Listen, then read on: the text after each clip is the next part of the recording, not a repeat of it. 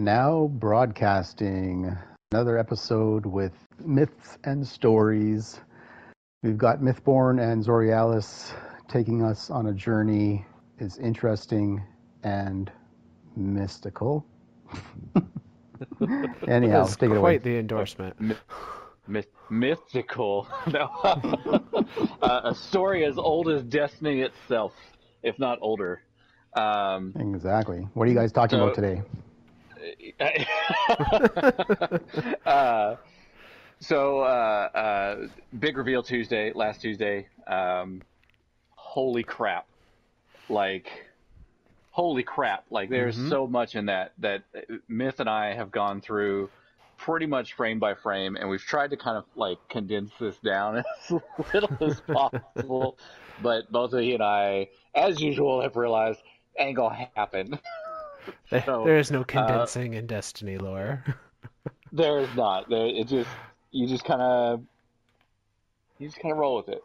Uh, so so I'm I'm gonna I'm gonna kind of start. Uh, uh, I, I I'm starting to get used to kind of like a format now. This is kind of Yeah. cool. And so like I I I want to start out with like some myths. Like okay. one of, one of the first myths we saw was or, or that that we as the community, we as the Destiny community, uh, cultivated was that very first screenshot we saw. Um, God, it had to have been three, four months ago, where it was that lone hunter with a green background, Mm-hmm. right? And it looked like there was like a drag behind him or something, and everyone was like, "Oh my God, it's old Chicago," or it's like the swamps of the South. Like, "Oh my God, we're gonna visit everything." None of that is true. At at least at least from what I saw from the trailer, which I do not believe that to be true at all. I, I do not believe that to be true either. Which, funny enough, is kind of the whole theme of the trailer slash the expansion. Right. Is whatever you thought is What is what is, is likely not the truth. Um, what is truth? So uh, I've got the uh, the trailer pulled up here, so I'm gonna kind of um, I, I'm gonna go through it to to let it remind me of the key points, and we can kind of get a timeline of how the trailer works, um, or, or keep in, in line with where things happen in the trailer. Uh, but I think prior to that, it's good to kind of have a little mini discussion, not not terribly in depth, but uh, just who is Savathun? Who is this big bad that is the the key point of everything going forward? Um, so well, to in give my a, eyes, she's everyone. Like I mean, any, any, anyone anyone I come across is sus, that's that's Savathun. So, got a little bit more information about how Savathun's song works.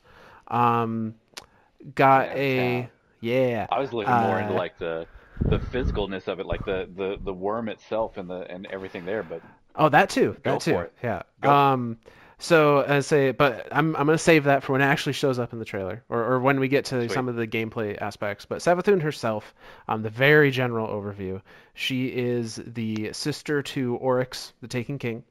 Um, and her her other sibling is Xivu Arath, who also takes part in the current season at the very least, but I expect she will take part in much more as time goes on. Um, she is generally referred to as the hive god of trickery or deception or lies. Um, and she kind of is all of that and is none of that all at the same time. Uh, and her main, well, her main motivation as we know it in game right now. it's Eh. so it's so hard to, to talk about anything about her because it's it's it, it trickery. Like yeah. how do you define trickery? How do you define When- deception? Like When it- she when is you're when you're told something, you don't know if you don't even know if what you're being told is is truth. Like everything a- coming out of her mouth, to- everything she's ever written, every reference to her, you have to assume an unreliable narrator. Uh, yes, is- absolutely. Yeah. So, um, so I guess before we dive more into her, or I'm gonna go through the trailer a bit here, uh, because some Go of this it. is just gonna come up. So, uh, the beginning of the trailer is uh, three guardians in that like jungly, swampy area that we saw in the teaser. Um, and say they're they're walking through the swampy area, uh, very much looking for something. Uh, and I, I did take note a little bit here because um, it kind of hops back and forth between these guardians and uh, Ikora at like this mission board, you know, with all the red lines connecting Yeah. stuff and whatnot. I was trying, Um, and and that mission board, the location of that one seemed odd to me. Like it, it looked like a very much like a desert or, or a mountainous, like just a just kind of like a Yeah. barren place. So I'm not sure where that's taking place, if that's another area of Savathun's throne world, or if or if that's somewhere else entirely. Um, and actually, this is this brings us into a good point here. Okay, so um, there are some very interesting things on her mission board uh, that are, Oh, are worthy of to look at her pointing out. board. So there's one thing that I don't want to talk about quite yet because it it's Okay. a bigger topic later on. But one thing that I thought was very interesting is her mission board has the D1 map of Mars on it. Oh, and oh, that I don't know that that's where she is, but it would have the same kind of geographical like feel yeah, to it, kind of that like that. And, dusty and when I first plateau. saw it with that red, that redness to it, like that's Mhm. anytime redness is referenced in Destiny, my mind instantly either goes to Mercury or Mars. But in a in a solar system sense, the red planet, Mars, like that's all that's all synonymous. That's, Yeah. is is what that is So this me at least. this could be a little teaser that maybe Savathun's throne world is is the the main location, but maybe Mars plays a part as well. Um, and Mars, in a way, we haven't interacted with since D1. I was going to say, which going back to uh, a few episodes ago with the Glykon Mhm. and where their trip went into the gravity well that was Mars. That was Mars. that is Mars now. so yeah, it's it's very interesting. Uh, I don't know how Mars would reappear and she would be on it, but it, it it plays enough of a role that they used it as window dressing on her board. Um, Yep. And I I have to feel that was intentional. But sure. uh, so the so that's that's a Mm-hmm. that's the thing too. When I think of like uh, missions and stuff, we don't. Anytime we have a, a an a- an area that we go to, we don't necessarily uh, go straight to that area. Like even even thinking to like uh, um, uh, Forsaken, where you know, I'd I'd say the the real story of Forsaken opens up in the Dreaming City, and you don't even go to Yeah. the Dreaming City till after you beat the main story yeah, and, and, the, they the whole story is, takes place on Tangled Shore. So that's that's where Mhm. like that that jungle scene. I'm curious if we might have just like a single little like solo like, hey, find this thing, and that might be in in in Old Chicago or something. So well, the the jungle I'm pretty sure is confirmed to be part of the throne world. okay, Um, now they could they could throw a switcheroo and be like, her throne world has a swamp, and we're also going to Old Chicago, which just so happens to be a swamp. So you don't know what footage is from what. Um, that that would be possible. Ooh, trickery and deception.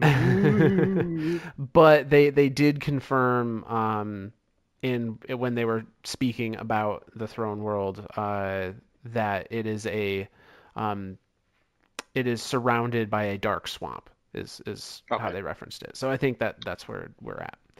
Um, I, then I'm I'm I'm going to say that that Old Chicago is is not happening, which is which is fine. It Yeah. that's neither a good nor a bad thing. It's just like a oh dang. yeah, it's just a you know it, it's it's not what we thought. Uh, Yeah. So um so yeah so we're in the trailer. We have the the guardians are you know going around uh and we're getting some some shots back and forth between now the guardians and Savathun who's descending into this pool of water or or whatever. Um and we have some voice lines from her coming over. Uh and although the voice lines are throughout the entirety of the the trailer, I'm just gonna say them all here, um, Sure. because they don't give away any other parts of the trailer. But she says, "Truth is a funny thing. Does it live in the world or in the mind? Is it constant or can it be bent? Who decides what is true? In this universe of light and dark, there is no greater power. Tell me, little lights, what is your truth now?" And I found That dialogue that, that very word, interesting. That word constant. That word constant. That's that's gonna be a we're gonna we're gonna come across that a lot tonight.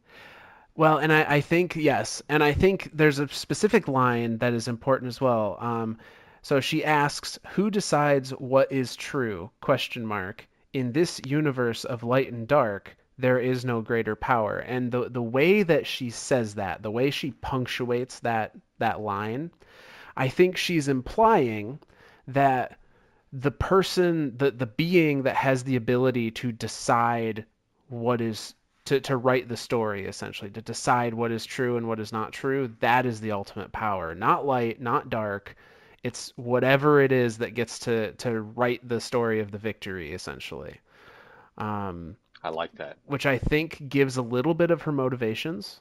Uh, it Oh, sure. leads into some of her motivations. Um, and this also mirrors, in a way, some of Mara's tendencies around keeping secrets rather than letting a truth be out to, you know, become twisted by others uh, others' interpretations. Like Mara would rather people Yeah. have a mystery than give them a truth that they turn into whatever they think it is. Uh, yeah. which is, is like similar in like a lot of ways. Yeah. I, did, I didn't I didn't make that connection, but damn, dude, I, I like that. So uh, we're back at the trailer here. Um, Guardians are, are patrolling through these swamps as we see Savathun kind of still messing around in this water, slowly descending. Now, they one of the Guardians pulls out like a, a canister type looking thing. Um, I don't know what that Right. is. I, I I, I think this canister canister is going to be the the source of mystery for like the next year. Like the the first thought that everyone everyone was like, "Oh my God, it's corruption magic, and he's he's using corrupted power as as a as as from the darkness, and that's our next thing." Confirmed by Bungie, there is No. no, new subclass in year five. So yeah. could it be? Sure. I Are we going to get to play with it? Yeah.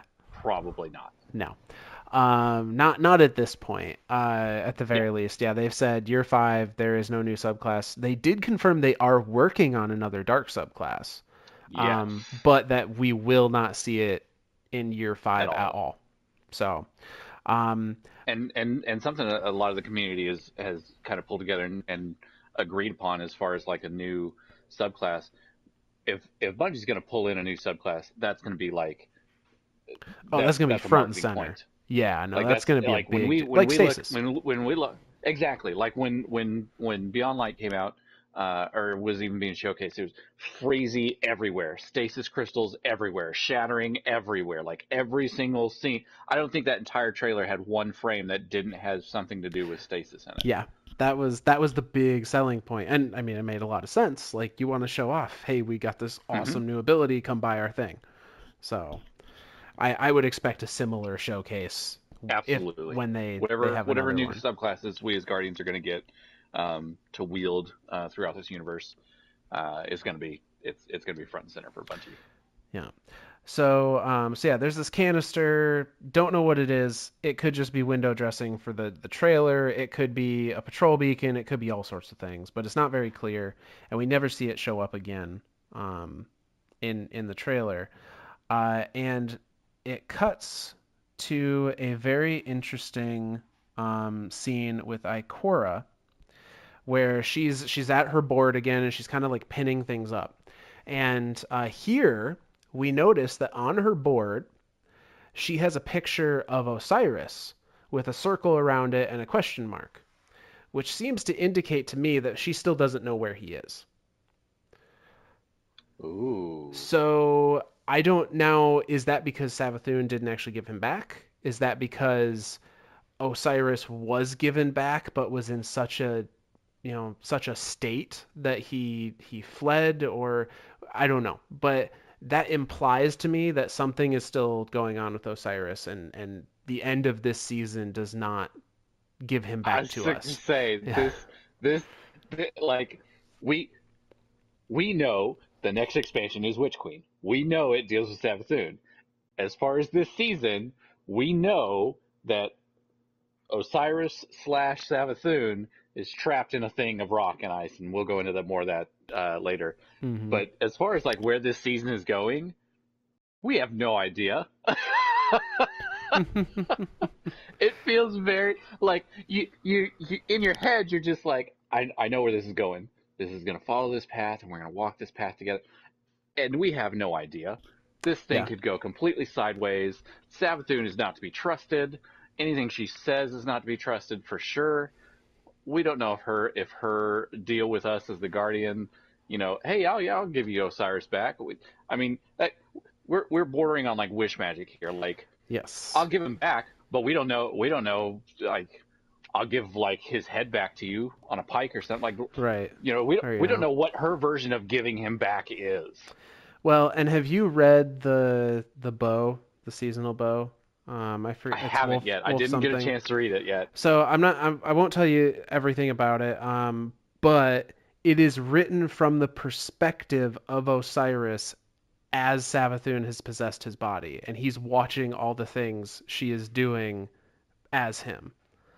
Uh, So he he's conscious. he's this whole time. he's not like a- conscious in his body. She is she has essentially just pushed his mind to the back and is full control of him, but he can still see and hear everything that's happening holy. and it is heart wrenching, honestly. Yeah. Because he talks about her interactions with Zavala, he talks about her interactions with Ikora, he talks about her interactions with Saint, and the entire time Oh, he's like man. Screaming from inside his own head for somebody to notice that something's not right. Oh god. Uh, that's gotta that's gotta be like. Oh my gosh, dude! I like I. The the one that gets me there is Saint, right? yeah, Like that's that's No. that's his man. Like that's and and Satan reading, Osiris are- That's, Yeah. that- man, that ouch, ouch. Yeah. Uh, high, highly recommend reading that lore card. It is superbly written. It is quite a quite a tearjerker. Um, but yeah, so that Well, that's on the what I'm doing seasonal for bow. the next three seconds. You keep going. I'm gonna go find this boat real quick. So uh, the other thing that we, we see is it's panning back and forth between the Guardians and the um, Ikora. The Guardians come across this spire of some sort with what I think is a thrall uh, like hanging upside down in it. Um, it looks very alien to me, like very very like Prometheus alien uh movie to me and I have no idea what it means. um, is that is that the the the like the thrall statue with like the the the flowers coming out of its mouth? No, no. This is later on in the trailer. There's a um, a set of like black spires with what looks like a thrall cocooned inside of one of them, hanging upside down with like stuff leading to and from it. Like it looks like a, an experiment, like specimen kind of kind of thing. Gross, Um, gross, but awesome. So I don't know. I don't know what that is, but it, it's cool, is what it is. Uh, um, so the the guardians take note of this, and they're continuing to walk. And one of them pulls out uh, this like watch type device, and is is messing with this watch, and these these circles and and triangle emblems like pop up, and uh, seem to be giving like a reading of some sort, like scanning for something. They look Um, very much like symbols of the nine to me. So I didn't. I and that just could So- be just sheer coincidence. Well, here's here's the thing. I don't know if they're symbols of the nine because I I didn't see any direct correlation. Like the symbols of the Yes. nine use a lot of the same geography. Uh, Yeah. or yes, um, not not geography. uh, no, you're you're, you're uh, right. Though, like that that because when you look at the shapes. guns, even in the guns, the the those those shapes are they're identical each on each on each gun of the Yep. of the the prophecy Yeah. But um uh but where we do see those symbols, um those symbols A are duplicated on some sheets on Ikora's uh war table here in the Yep. trailer. And and I I have not been able to track them down for the life of me, but they also appear I've seen screenshots where they also appeared on playing cards that I'm pretty sure belonged to the Drifter during that cutscene where he was playing against playing cards against the Oh. Dredgen. Yeah, like the little the I yes, um, that are in their symbols in D1 on the map, and each Yeah. planet had like a dot series, Yep, yep. So I, I think Okay. that's what those are.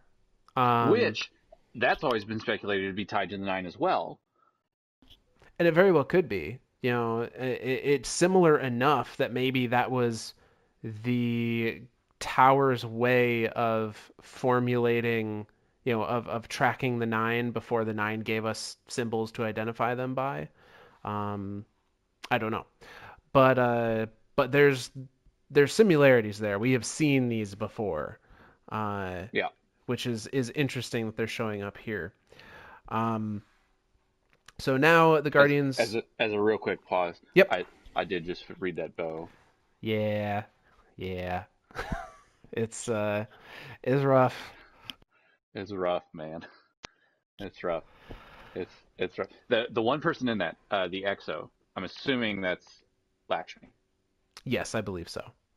Yeah. Okay.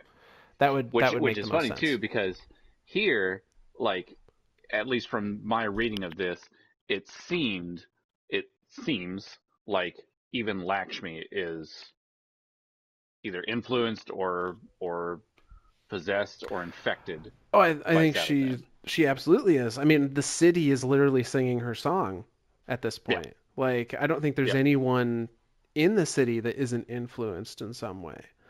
Yeah. Um, and and we can.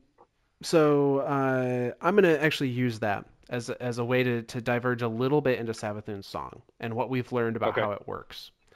Um, so Not to completely derail from the trailer and everything, but not not to completely derail, but this is important. This is a, an important bit here as to like how and why Savathun ended up being as ingrained as she is. I think. Um, okay. So there is a lore card, uh, and I, I did not note what it is on, but it's from this season, where I believe it's one of the guns, if I recall, um, where she Savathun materializes out of the Ahamkara skull sitting above Shax. And Shax, being himself, notices her presence and turns turns to her, turns around in the, you know only uh, with the reflexes the Crucible Master can have. Uh, turns around, gun in hand, and is inches from firing a shot into her when she starts humming her song. And when she starts humming it, it like puts him into a trance, and he starts humming it back, and essentially like that's the the trigger to like oh okay everything everything's you know fine. Like he can't he can't see her. He doesn't notice her anymore as he's humming her song. Uh Holy shit. so it seems to be a means of at least pacification um Something. but but some some If level if of not control Control. Yeah, Right. Something. Because like like oh my god, and like this this song has literally been around forever. Like Yeah. it it has literally been around forever. It is played on on on our consoles for like years, hmm Um, the the title which is- music which is terrifying because that means we as the Guardian have also technically been infected. Um, so but the, the the one instance the one instance of the song that that that I I still find the the most interesting is uh back back when uh, uh Saint is is freed from the timelines and and I I it might be when you're getting the the Bastion uh gun or or or maybe it's not I don't remember I know it's I know it's a mission that takes place in the uh Twilight Gap map Yeah, And you're- um, it's I don't think you're it's running around. Maybe it is for Bastion. Regardless, yeah. anyway, uh, so you're running around. You're uh, um, you're you're picking up all these aid points that that uh, uh, Osiris is talking about, or uh, Saint's talking about, and Osiris is is kind of picking on him, and they they you know they they have their little back and forth here. And I guess the end, and Shax Shax comes into the mission, and uh, so he and he and Saint are are, are talking, and and uh, Saint talks about uh, uh, hum, hum, you know, give sing me a song, and Shax's like, I don't know any songs, man, I don't. He's like, come on, you've got to know at least one song or something, and and Saint kind of or Shax kind of racks his brain for a bit, and he sits back and he thinks, and he goes, "Well, there was that one that that Eris taught me." Um, and it's he starts singing it, and it is the tune is Savathun's song. Like the words, that I I'm definitely uh, yeah yeah the the I'm on the moon, it's made of cheese. Yeah, so that that tune is the is the song. The words mean nothing. Yeah, it's it's just the the musical Every- tune. Every time it's been sung, it is just the tune that means something. Which which is funny because then when you there's another lore card when you go talk to Eris, uh, it's you as the guardian talking to Eris, and she goes, "I never taught him that. I don't know where he even heard that from." which makes me wonder. Um, well, we're all right. We're we're just gonna derail at this point because because oh yeah, we're yeah, we're gonna derail for a second. Uh, We're, we so so so we're gonna we're gonna Savathun song for just a second Yep. here. So Joe Blackburn, during an interview after the showcase, um, with I think it was Ga- Gamer Rants or GameSpot or one of those, um, said that Savathun. Yes, please sponsor us. Yeah, yes. Uh, said that Savathun can take many forms, and the one in the trailer that we we see is is only one of those forms. Um, and we've seen in other lore cards her uh, impersonate people, uh, or you know, uh, or or take control of them from afar. Uh, Sure. Really makes me wonder. Maybe Eris, maybe Savathun appearing to be Eris, uh, taught Shax that song Oh. maybe Savathun via the Ahamkara skull was able to um, like implant the idea that Eris taught him that song. I don't know, but There's so many, there's so many ways that this could have played out. yeah, Like we we we still don't have a clear answer on how and where Shax learned that song, other than Shax telling us he's convinced he learned from Eris, and Eris Right. telling us I have no idea what you're talking about. so so you want to know something that is so incredibly cool? Oh God, What is the theme of all the perks on the new weapons this season? They're songs. They're It's all musical themes. and and harmony and and adagio, Adagio, encore, adagio. Yeah, yeah. Adagio, I'm- encore, yeah. I'm not very versed in in uh, my my my connection to music was was being in a in a band in high school. Uh, Marky says I'm not allowed to say the name because we have to take we have to keep it PG, but uh, it has it has something to do with genitalia. Is that that's all I'm gonna say. We can infer, yeah. We can infer, yes. Uh, but and I played guitar then, but I didn't. I never actually learned like like my son. He's he's he plays clarinet and he's learning music. So so for him, like he's he's starting to learn a lot more of these terms. But like adagio to me, I I I had to look up what that meant, and it's it's basically like the it's it's it's the opposite of a crescendo. From my so, understanding, so Like, crescendo crescendo would be rising volume. Uh, Yep. Decrescendo would be decreasing volume. Um, I say I'm I have an amount of exp- I have about eight years uh, playing trumpet, but that was ten years ago. So I'm I'm pulling on very old memories here. Uh, Yes. I I do not recall where'd Adagio brain go? in particular. In particular. Yeah, I, I don't. Uh, I, for some reason, I remember it being like a like a. Uh, now now that now Mystic Penguin over here, she's gonna she's gonna get on our case and prove us wrong. the Google foo. Um, yeah. Oh, she's she's put down the controller and she is. Oh. Oh, this is getting real. Oh, slower tempo. Okay. Oh, slower. T- okay, so, so tempo slowing based. of tempo. Um, Okay. regardless, the the point They're point being made, based. they're Every all music based music perks, based. Uh, which just seems too much of a coincidence considering. Savathun is revealed and we we does. The, know her. Mystic says there are there are no coincidences. no, she's right. Oh, there are no coincidences. Only truths. but then what Ba, is true? ba, ba, ba. No. Uh,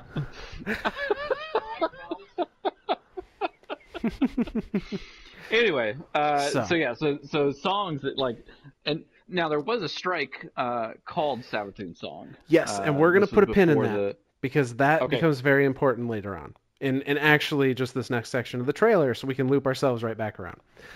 Oh, perfect. So, uh, we're we're with our guardians in this forest. They're scanning around, seeing all this weird weird stuff, uh, and these lights start to come in through the trees.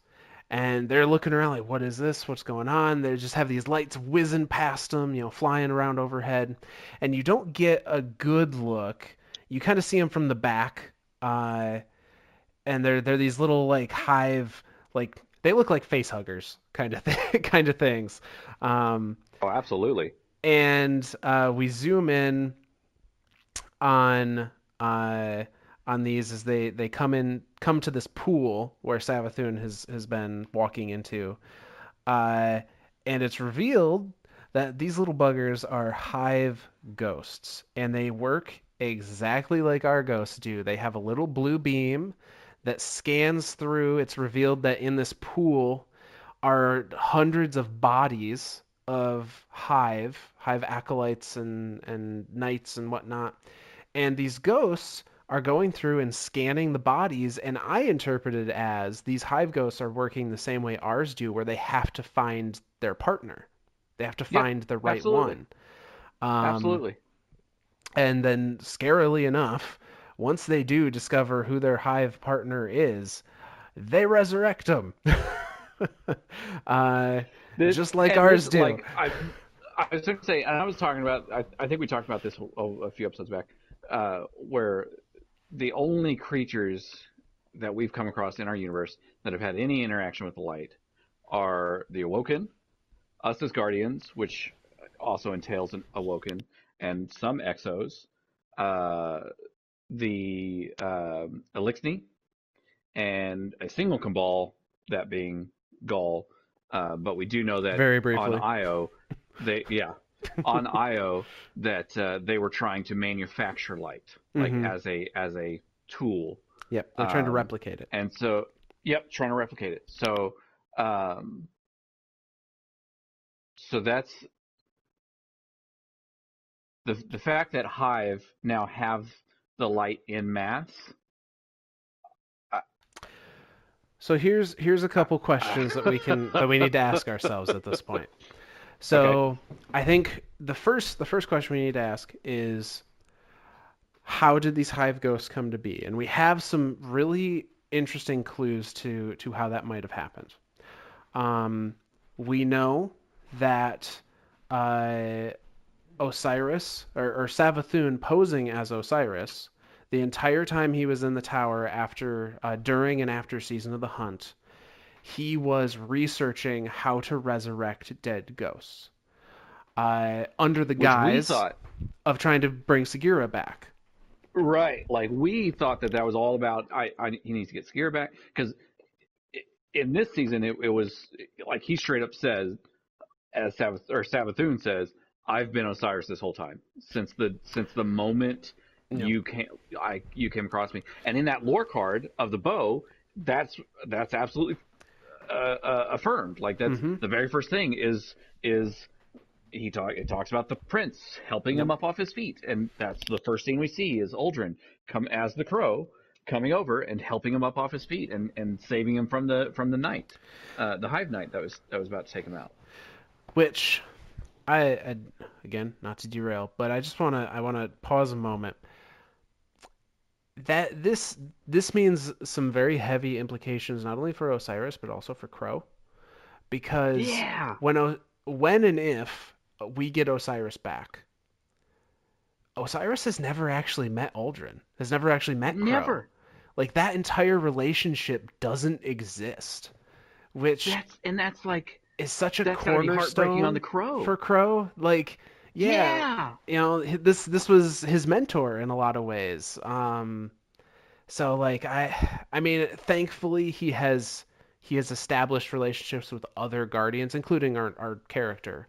Um, but like, it's it's I it's gonna be losing and that mentor Holliday. figure. Who can we just can we just take a just a real real brief second and appreciate Amanda Holliday and how badass she really is.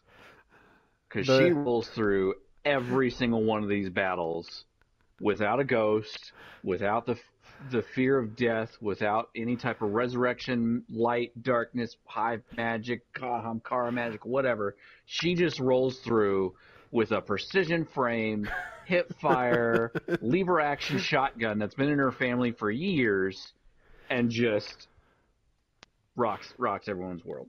Yeah. Yes, we will. We Okay, will all back to- praise the the uh, Oh, oh, work praise of Amanda Amanda Holliday. Holliday. Um, So um, who in, in in my head, and I don't know if this again completely derailing again. I'm pretty sure that it's supposed to be like Doc Holliday's like great great great great great great great great great great great great great great great great granddaughter. I think it's very like lightly implied that that might be the case. Uh, you know, yeah. without without saying because they probably can't. But, Right. um, but yeah, but uh, but yeah. So for copyright infringement. right, go. We're, so looping looping back into how how could these ghosts exist? So, Osi- Yes. Savathun as Osiris was researching resurrecting dead ghosts. Um, and part of that research, she slash he, and uh, fake Osiris, we'll just use that. Uh, yes. Oh, Osiris. Osiris, uh, made the request of Crow to acquire dead ghosts from the Spiders collection, and he did. That blows my mind.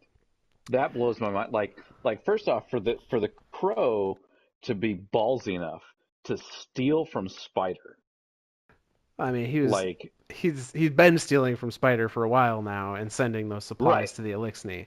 Uh, right.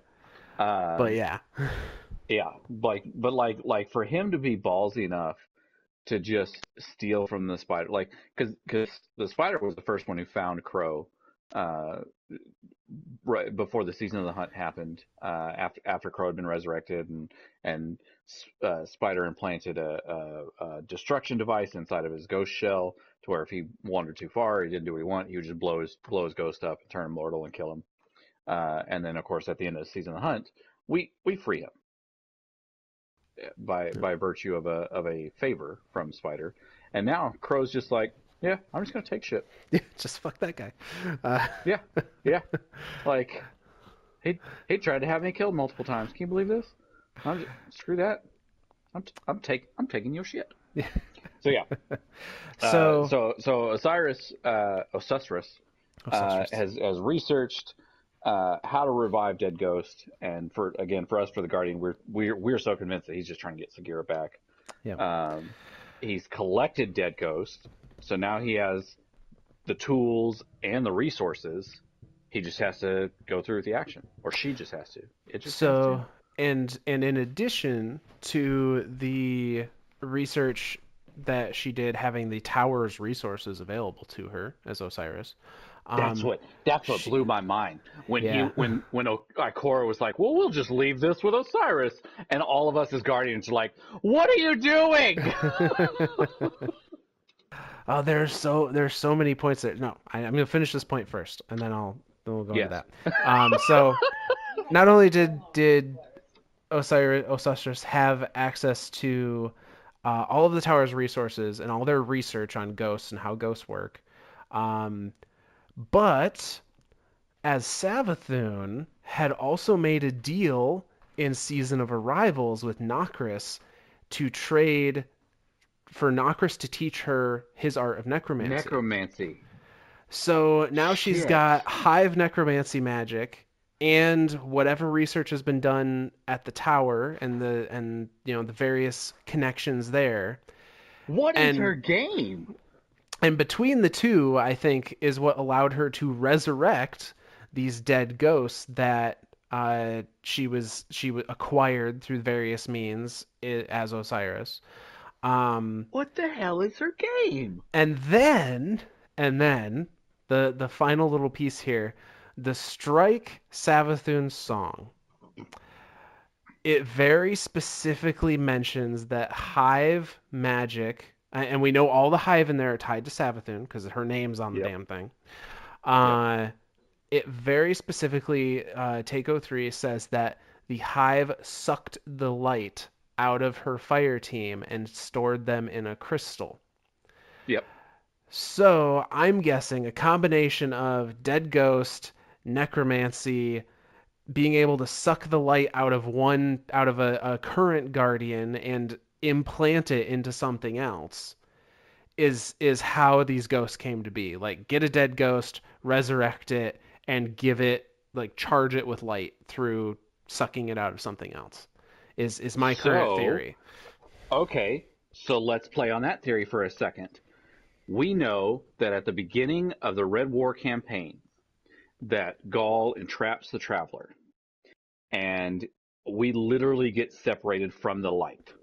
Yes. And even our ghost, like the whole time our ghost is talking to us, like even he's like, like mechanically broken because of it. Like he he can't quite talk right at all. Like it, there's very much a mechanical tone to his voice, and and and as if it's like a machine breaking. Mhm. Um, and then when we do come across the shard of the traveler, he transmats inside of it and essentially recharges himself with the light Yep. and then channels that through himself into us therefore recharging us with the light and Yep. that's how we as guardians in the beginning of destiny 2 the beginning of the red war campaign get our light our light back so we we know that it is that it can be tied to the traveler but it doesn't necessarily have to be directly from the traveler the light itself No, I think you replace that shard of the Traveler in the Red War with a light storing crystal that Savathun has created, and you would get the same effect. That's that's what I am effect. guessing. Yeah. exact same effect. So so knowing that, like that's like the thought of, of her just essentially just transferring light from one to the other. Now we know that we know that uh, okay, so this th- keep your little spinful hat on for for a bit with me. yep. we know that Oryx uh, read the um, I can't remember the name of the tomes. Um, Not the but the ones that taught him how to take. It's not the books of Sorrow. No, oh the uh I forget what they were called, but yeah, he he learned the knowledge of the deep, which Yep. ala- which taught him how to take. Yeah. which which means that somewhere I'm sure this knowledge of the light is written down. Yeah. So what's to have kept Savathun from doing the same thing just on a different path? Yeah, no, I say, um, and there, there's a couple other pieces that that lend into our theories here. So again, on Ikora's warboard in the trailer, she has a picture of the Savathun song Shrieker, of the the boss The from the one. Savathun The song big Strike. boss shrieker. Yep, that is on her And we, warboard. we we know through season of arrivals um, that each one of those shriekers is a direct link to Savathun. Those are literally her eyes into this reality. Because as far as we know, she is either in her own pocket universe, in her in her own well, and and we're going to touch on this later uh, if if if we have time. uh, um, but we we know that that Savathun is not here in this realm, short of being inside Osiris. Right. No, she is she is you know attached to this throne world. I, I guess in the same way that Oryx or Crota are attached to theirs. Right. Um, Absolutely. They have a physical manifestation in our reality, and then they have their quote unquote like true manifestation in their their throne world. Um, Because the only way you can kill an ascendant hive is in, their, throne. world. And we, we we know this for all from D1. Like we had we ourselves had, the only way to enter an ascendant realm is to become ascendant. We had to do that. We had to we had to take part of Oryx's crystal uh, from his grave and, and, and bring it to the to the uh, the the witches that were doing the the, the I, I don't know if I call it a death song, but like his his like funeral song for Yeah, him. yeah. And we had to we had to imbue this crystal with it, and then of course this whole time we're under the stealth of of of Eris, I think. And then no, it was seen, it was the stealth like, of Cayde. And Was which- it Cayde stealth? Yeah, because we stole it from Rasputin. We stole the, That's the right. invisibility tech That's from right. Rasputin, which That's right. lo and behold does not hold up to a hive throne world all that well. You you mean to tell me that human technology is not going to work inside an ascendant plane of existence? In a place where they can literally sing you to death, yeah, just They- just maybe. that that's great. Crazy talk. Crazy talk. Yeah. Uh, No, yeah, it's like so so as far as like the shriekers and and and the ascendantness and all that and all that stuff, like that that main shrieker boss at the end of Savathun Song uh, is um because there's also a crystal in there which is Takeo three because as you're descending down, Yes. Takeo says you know we're gonna you know she, the you know same plan, just you know tell tell give slow my regards you yeah, know she and so she allows sacrifices herself Yeah. she allows herself to be taken to be the last of that of that team that goes down there to be crystallized, to be turned into into uh, to have the light sucked out of them and, and turned into crystals. And so I I'm curious because the the crystals in in the strike, the crystals are used to physically barricade us from continuing on. And so we as guardians have to shatter these crystals, which then we don't know what happens to the light in it. We don't know if the light just shrivels up and goes away or dissipates or yeah. dissipates like what what happens to it like we know that we know that the light from our research we know that the light is, is some sort of tool and, and and there is a physicalness to it um, more than just like you know having a frequency or anything like that so we don't know if it just if it's literally like a like a like a juice or like a like a cloud or whatever that you just Yep.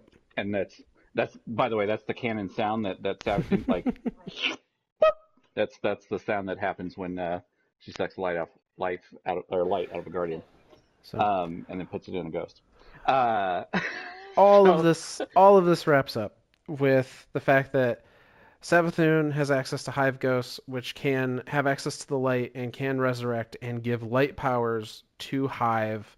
We now have Hive Guardians, essentially, that we are going to need to deal with in some fashion. that are no- that that are confirmed on Bungie's uh, website uh, as being called the Lucent Brood right The Lucent Brood. Yep. Yep. Um, so I want to touch on a couple things with Savathun's Throne World in particular, uh, Okay. because that that's essentially the end of that trailer. By the way, it's it's Yep. Hive Guardians, and then uh, you know the Guardians in the swamp clashing with the Hive Guardians in the title screen. Um, and each each one of the guardians use a very distinctive uh, uh, guardian power. One of them uses a he he goes purple and he Yep. uses a, a sentinel shield. One of them goes orange and he looks like he's doing blade barrage from a hunter. And then the other one goes blue and he looks like he's doing Dark lightning Warlock. fingers from a from a warlock. So It- yeah, so it's it appears to be that acolytes equal void titans, witches equal arc warlocks, and thralls equal solar hunters. Um, at Ha least from ha. that. hunters. You get nothing. You're just a thrall. uh, which I thought was interesting as well. Now, this could just be gameplay consideration, absolutely. But Right. if we want to tie it into the lore, the question of why does the light manifest in the same subclasses for the hive that they do for us? Are they just Right. imitating what they've already seen? Or is this just a, you know, it's easier to code something that already nature of exists? Yeah. Like we don't So- we don't know if that's the inherent nature of the light, Right. Or if- yeah. Well, it can't or be. if they're just or it's just imitation. It can't be because we have seen other light users, light bearers, use it in ways that we do not have access to. I mean, perfect example Osiris, prior to all this, had the ability to make light copies of himself. That he could actually Oh. like absorb their experiences and they could like that's how he explored the infinite forest he sent out hundreds Right. of these echoes of himself and, and, that's, that's how it's believed he w- when at the at the Battle of Six Fronts. He was in everywhere at once, At yeah. the same, yeah, yeah. so we know He's also the only warlock to use both Dawnblade and Well of Radiance in a single freaking super usage. And I'm just saying right now, which which he then passed that knowledge on to Ikora, who used a Nova Bomb and a Nova Warp and, all at and with a once. Nova Warp, instantly. Now, and and ain't ain't nobody creating orbs out there. Like No. she Nova bombed and instantly went into it. Now, now, granted, she could have been using font of what is it? Font of intellect, font of wisdom, the, the one that gives you Yeah. fifty super. Yeah. Like, I get it, I get it. There's some things that could happen here, but if she's used like, may, maybe maybe if she's got Nezarec Sin on, she she maybe has that, that was uh, enough void damage to proc it. she is pre nerf skull of Ahamkara. It, that's literally what it is. It's literally what it is. But Core don't get no nerfs. Osiris don't get no nerfs. I don't want a nerf. No. uh, so to, to kind of swing it back into into lore here. Uh, so so we so so so these hive like it they're very much to me represented at like they they're they're guardians in Yes. everything short of short of short of like they they just don't guard the traveler right. Which is funny Um, because like what do we guard? The last city, I guess, is the answer. right? Like that's like in your head or, or at least in my head it, it's always seemed to me like we're we're guardians of the traveler. We're guardians of the light. Like we are we are guarding this sacred tool and resource and and and this great unknown. But now I, I never I did not personally take it that way. Um, Okay. The way that I interpreted it, because they refer to other light bearers uh, within within the game as things other than guardians. Uh, typically, there's Right. risen, or they just call them light Risen, bearer. Uh, light bearers those are definitely the two and like guardian i has i have always taken as that was something established by uh by zavala and um Shaxx so it's more as more of like a like a like a vanguard thing like like more Yeah, of a uh, yep. um yep like a commander title.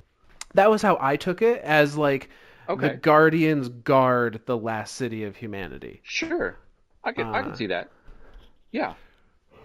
Now i don't know that there's anywhere that like proves that interpretation but that that has just been my my personal view on it. No i could, I could i could totally see that yeah absolutely But so yeah. Uh but rolling back around to the the throne world. this train has traveled more than like 10 feet this whole time we That's okay. we just keep switching tracks But we're we're spinning those wheels so damn hard. Uh, we're trying to trying Uh, to so the the throne world and how the and the the appearance of the throne world give us a lot of hints. Uh, Yes. So, Savathun's throne world is described by one of the devs in, uh, I believe it's the gameplay trailer that take that took place after the cinematic trailer. Uh, they describe it as Savathun's ideal world. It was created in her own image. It is the future world that she wanted to create, built atop the darkness she left behind. It is a city bathed in light in the center of a swamp of darkness. So, what this tells me is that uh, presumably Savathun's ideal world for the hive, for her people, is a world where they're not beholden to the light or the dark, or where they are using the light and have have abandoned the dark. I, I, could see That's- either that second- interpretation. that second one is more what it seems like to me. Like like uh, to be to be said to have a city bathed in light, built on the remnants of the darkness. Like even that sentence there to me says uh, like either either a they have they have drank of the dark and they're sick of it and they're like we want the light now because we because the light is everywhere and and the light is awesome and praise the light uh or like I, I don't I don't see it as like a like a I, I don't know if I see it as like a them using the light or or if it's more of like we are free of the dark. I I think it's more the more the second one there than than the first. Yeah, and I, based on some of the other dialogues we've seen come from Savathun, I do not think she has any intention of becoming, uh, of trading one master for another. She doesn't want No. to. Okay, I don't No. want to follow the dark anymore. I want to follow. I want to, you know, become a a guardian of the traveler, or I want to, you know, behold myself to to the light. No, she wants to be above all of it. She wants Yeah. to control and use whatever is is within reach to make herself be above it all. Um, Yeah. is has been my interpretation. Uh, but the way that she's built this throne world is very interesting because the the throne worlds are are completely theirs to to do as they wish with. Like the throne world looks and feels however the creator wanted it to look and feel, which is so interesting. And in in a similar aspect as the distributary was to Uh-huh. Yeah, a little bit, a little bit. Uh, not not exactly the same because everything that we have learned, and maybe this is this is false, but everything we have learned about the distributary is that it is a completely separate entity in and of itself, with a gateway between, you know, soul and there. Uh, a physical gateway. Like yeah, everything like an about the Ascendant actual thing me- you pass through. Right. Uh, and everything to, uh, for the ascendant plane to me, I've always read that as like a tear in space time. So I don't I I don't have that interpretation personally. Um, they Okay. did an interesting way of, of describing things. Um, actually, it was Mara at the beginning of the season. She said, "Think of the ascendant plane. Think of the ascendant plane and our realm as two coins stacked stacked atop each other. Oh yeah, yeah. Uh, where the ascendant plane is the bottom coin and ours is the top, and everything in between is these these. Uh, they refer to it as the Sea of Screams in the Books of Sorrow. Um, okay. but it's it's everything. It's like the passageways between uh, our world and the ascendant plane, our our two realities. Okay. If if we use the same analogy, I see the distributary as another coin tap stacked on top of those two. Uh, so distributary is you know does not touch the ascendant plane, but it does touch our reality, and then our reality touches the ascendant plane. That's it. Okay. That that was kind of how I was thinking of it. Yeah. Um, No, I could. I could. I, yeah. I can. I can get on board with this one. because we know and that you each, can each coin being almost like a like each coin almost being a different. Uh, uh, not not quite a hundred percent different reality, but like like no, a I slight variation of the reality before it until you get to the final one where now it's a completely new reality. So yeah, and part of me wonders if if it's variations of each other. Part of me wonders if they're going for the more uh, kind of like Norse approach of you know Midgard, Asgard. Uh, Yeah. I forget what the other one, Niflheim. Um, but Yeah. like where Yes. where they're different realms that are connected to each other, but they all are a very distinct like form of existence. Yeah. Uh, but regardless, when Oryx built his throne world, which essentially was the the dreadnought, um, he in his his ideas and his interpretations of what his throne world should be are what formed what we saw. You Yeah. know, Oryx is to blame for the dick wall. Uh, Yeah. He absolutely is. and it, that that tells Which either me says a lot about him or says a lot about us. I can't. I can't tell which. I'm gonna choose him. Um, I'm gonna choose him too. but that means I'm, I might choose ourselves. Yeah, let's say well, that's neither here nor there. Uh, and it's well, and the interesting because that he uses there, that that that we saw back in D1, that Mm-hmm. that that caused that hole in the the the rings of Saturn. yep. Uh, that is an ex- he is literally he's extending pushing his throne world throne world out into into our reality. Like Yeah. like and that that that um, action is is causing is having a physical reaction in our reality. Yes. And that I think is because one of two things. A, like realities meeting realities is always bad news. Um, Oh, absolutely. B, I think he was also by pushing his throne world out, he was also pushing his influence out. Because, and this is something that one of the devs also say, Oh. they say that uh, throne worlds are pocket universes that entities in Destiny 2 create. And while we are there, we have to play by their rules. like their rules. So, and that would that would make sense too because that's like when the Techeuns uh, tried to get Mara to escape. That's how Oryx was able to get through to the Dreaming City. He he was able to push his influence into there, and and this was this was also confirmed. I think in one of the videos but Oryx is the cause of all the taking Yes. in the Dreaming City. Yes. It is. It, it is. It was none of that was done by Savathun. So Savathun, a- as far as we know, has no power to take. We, Correct. And we referred. We always, every time we refer to her now, we have referred to her as the Witch Queen. The Witch Queen, not, Not the, the Taken Taken Queen. Queen, Yeah. but And- the Witch Queen. So she is. I think she is just. I think the Taken truly are just lost now. Like they, they are completely. Um, Yes and no. Um, so I absolutely agree. She has never. I think she has zero control over the Taken. I think she had some Yeah. control through Quria, who we have dispatched. Yes. Uh, and hope. everything seems to point to the fact that we have, in fact, dispatched her. Uh, Okay. It, it, I mean, unless they they pull something out of their hat and they're like, haha, surprise. Uh, Well, Osiris did want uh, Quria's head. yeah, and, and and the crown and a lot of things. Uh, Osiris wanted Quria's head to bring back and study it. yeah. Holy shit! I So- never made that connection. Uh, yeah, that's scary. we um, might not have actually killed Coria. maybe not, or or might be rebuildable, which is also scary if she knows how to build a Vex.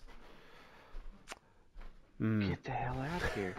What is her game, man? Like that's I keep coming back to this question of what is her end goal? What does she want? What what what is what is her purpose? What Well, like well, I I think she gives a sliver of that away in the lore card uh, where she is talking to uh, Malkamph yes. um, I was hoping we were going to touch on this too. 'cause I had in the season of. Arrivals.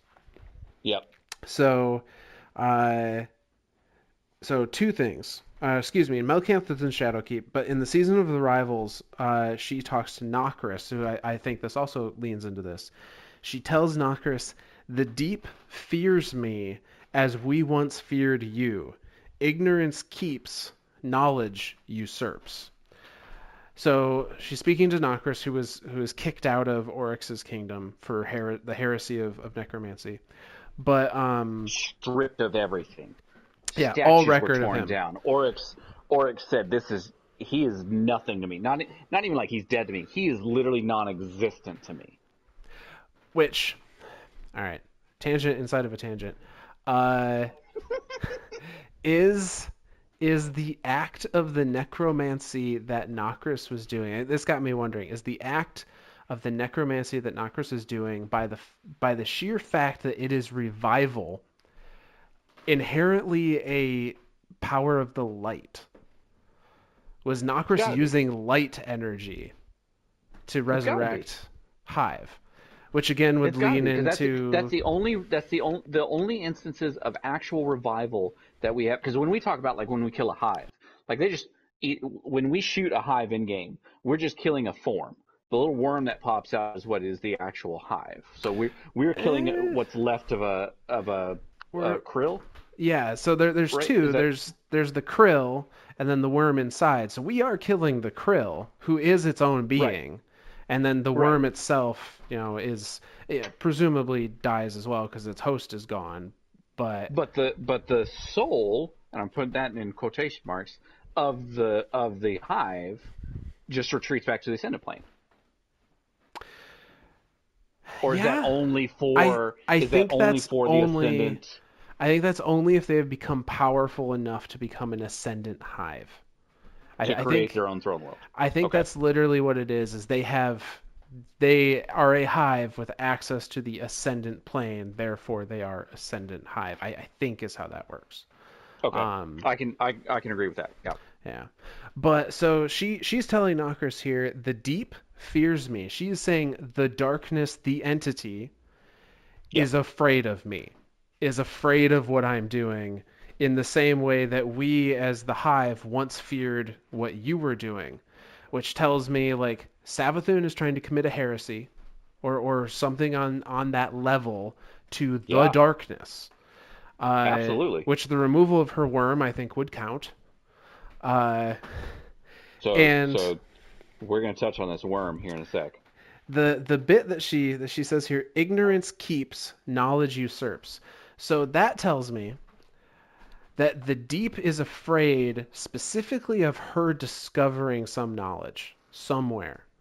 Like the darkness is afraid of her learning something because it thinks, based on her words, that it would give her the power to usurp the darkness, to assume a higher role. Uh, and this leads into the Shadowkeep lore, where she's talking to Malkamph. Uh, prior to Malkamph's execution, Malkamph was a uh, loyalist of, I believe, Oryx or Crota. I think so. Uh, I I think it was a lo- loyalty of, of uh, a loyal, loyalist of Oryx. yeah. Um, so Savathun tells essentially this prisoner on death's row. So she doesn't really have a reason to lie, I, I wouldn't think. Um, she tells I mean, we Malkamph that she is uh, that Savathun is trying to ensure that the uh, the final ending does not come to pass. And that was a very interesting point because she tells Malkamph very similarly to how Calus tells us like I I have seen the the end. I have seen the ending of all things. I have seen what this final ending is.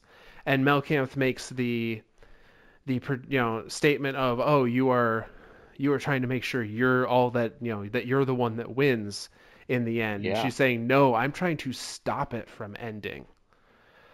Which almost paints her in a like cosmically good area. it's just like uh, it's Like- like brain exploding. Like I like now. Does she? Do, do you, do you remember if Malkamph Malkamph uses the word uh, final existence, or does he use the words final shape? Because Uh, that is incredibly relevant now. Savathun calls calls it the final ending. Um, The final ending, specifically, okay. final ending. Okay. Although I think know- that is we- synonymous with the final shape. I was going to say, we know as Guardians that we have two expansions left in the Light versus Darkness, darkness saga. We have Lightfall, Yep. and we have the Final shape. The final shape.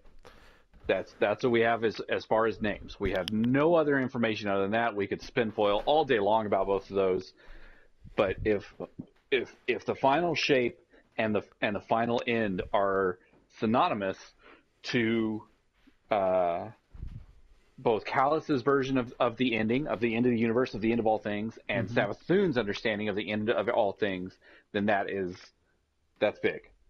Yes. Uh, That's that's huge. so what what I'm reading from from both of these is that Savathun knows knows how things knows the trajectory that we are on and the ending of that trajectory, and for reasons unknown, be it just pure like survival instinct of herself or some kind of benevolence or you know aspirations to power, she does not want the universe to end.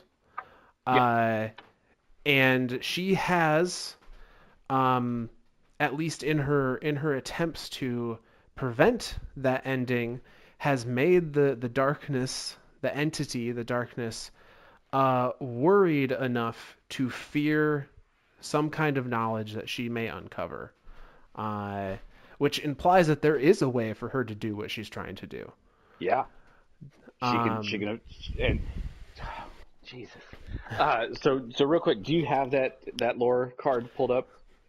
Uh, the Malkamph one. Yeah. Uh, Because there's there's a line in there that talks about three things I can get it though. and the truth. Um, and I I just I can't remember what that one is off the top of my head.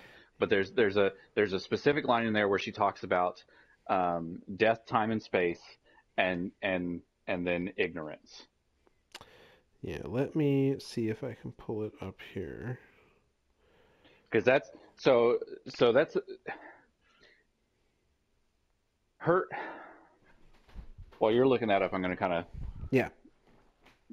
touch a few subjects here uh, we keep talking about her worm like uh, she she was gifted a worm from uh, the um, worm gods at the what the, the bottom of the ocean a fundament or, or the center of fundament Um, they they refer to it, I think, as the bottom of the ocean, but they they also refer to that ocean as the deep. So it- it's kind of it up in might not air have even exactly what that means. it like like fundament itself could be the deep, the place. Like Yeah, there there's a lot we don't know about Fundament. anyway, so she she's gifted this worm, and and as as is her her at the time her two sisters, uh, Aurix and I don't remember Xivu Arath's original name. Um, hell, I don't even remember Savathun's original name. I don't either. Um, but they're they're gifted these these worms, and and because of these worms, they they are the worms are tied to something, and the worms have to feed off of something. So in Oryx's case, it was I believe knowledge. Um, yes. the the worm the worm itself had to feed off of knowledge. So so Oryx had to learn everything that was that like he had a hunger for knowledge because his worm it fed his worm, much in the way that in Ahamkara feeds off of of of desire, not wishes specifically, specifically desire. It actually Desire, feeds off of off desire itself. Um, Xivu Arath fed off of uh, war, if I'm right. Yeah, she she's referred to as the Hive God of War.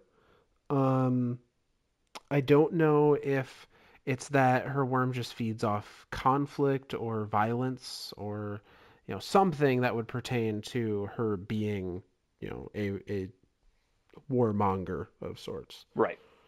And and Savathun's is deception. It, it it actively feeds off decep- deception. And and that hunger from that worm, Savathun eh, there's there's very I don't want to say there's there's a lot of references, but there's there's a few instances where Savathun is trying to find ways to feed that worm forever to basically extend the the hunger of it and to where she doesn't it, it's not doing anything detrimental to her.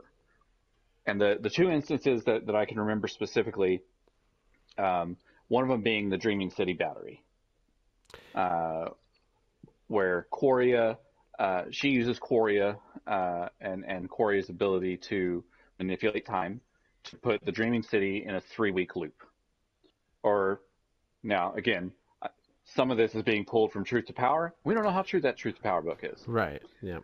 we believe we have been told that Quria was used to create a time loop for the Dreaming City to put it into that three week cycle of low curse, medium curse, high curse.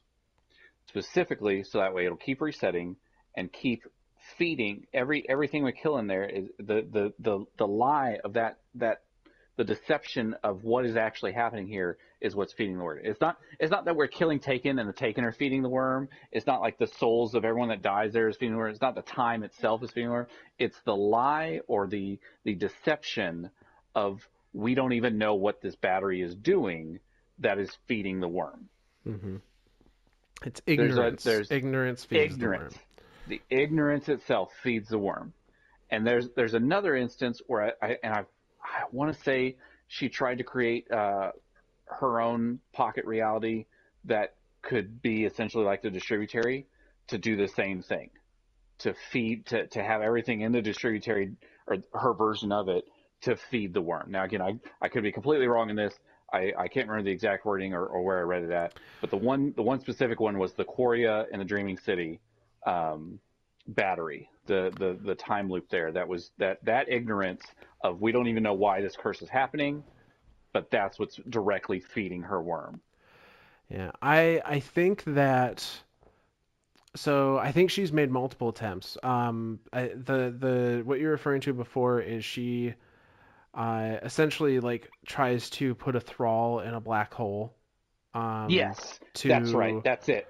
uh, I'm trying to remember what it was essentially so that the thrall would like be continuously uh, experiencing things at a much different time than her, and Yes, one lie being told to the thrall in the black hole would would extend for so long outside of the black hole that like it would it would last a significant amount of time. Um, that's what it was. I think what has happened though is that it's backfired on her. Uh, I think her two her two attempts to make an infinite you know an infinite loop. Uh, I think she underestimated how much her worm's hunger would grow. Yes. Uh, and Absolutely. now, Because we know that that hunger from that worm is it it's insatiable. yes, Like it there is no end to it. It doesn't matter how long you extend it, it will still want more and possibly at an exponential rate. We And don't know think the rate that the hunger grows at. I think it is exponential, or at least in the in in Savathun's case, it it's seemingly exponential because she accelerated it so much. Um, because she tried to get around the rules, you Yep. know, the rules of, of her worm, like it's coming back to bite her, and now she's just trying to get rid of the thing. Uh, Yep. because she doesn't And that's- necessarily see that's a different way. So, okay, okay, okay. Put your spin foil hat on and follow me on this one for just a second. All right. if she if she is trying if that if that hunger from that worm is exponential and she has accelerated it and she just wants to be free of it and get rid of it and we know that that worm was given to her from creatures that were in the deep are worm gods inherently of the darkness I am of the mindset of yes. And actually, wasn't even going to get into this topic tonight, but but I uh, told you, man. we're- we we're on to this train. this down, and it is not getting condensed. we're on this train. So my my idea at the moment is that the very first entity the the very there were two um paracausal species that were born into existence with the start of Destiny's universe. Uh, Yep. The Vex were off doing their own thing as an algorithm. They they they were unintentional to have carried over as into, a, as a as a non-physical entity. They literally Yeah. existed in algorithms. Yes. Uh, so the Vex are off doing their own thing, but I think the first intentionally paracausal species that existed in the Destiny universe were the Worm Gods and on the dark side and the Ahamkara on the light side.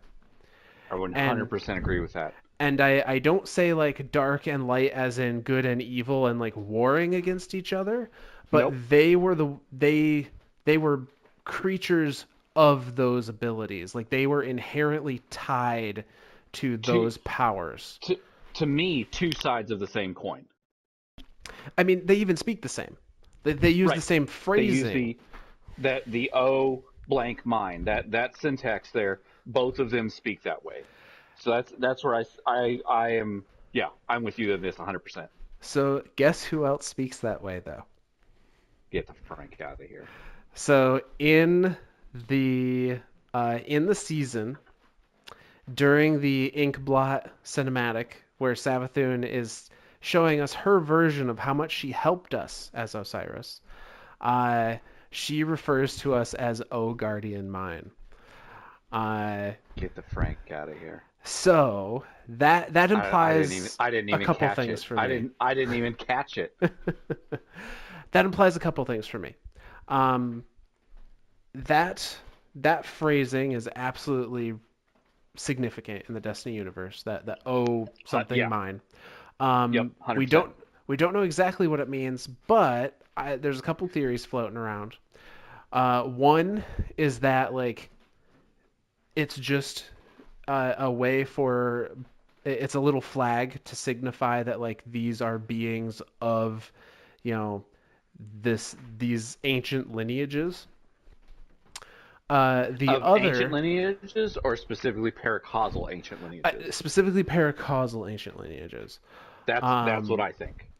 the other theory that I've seen that I think does still have some credit to it is that that phrasing, for one reason or another, signifies a level of control over who you're saying Yes. it to.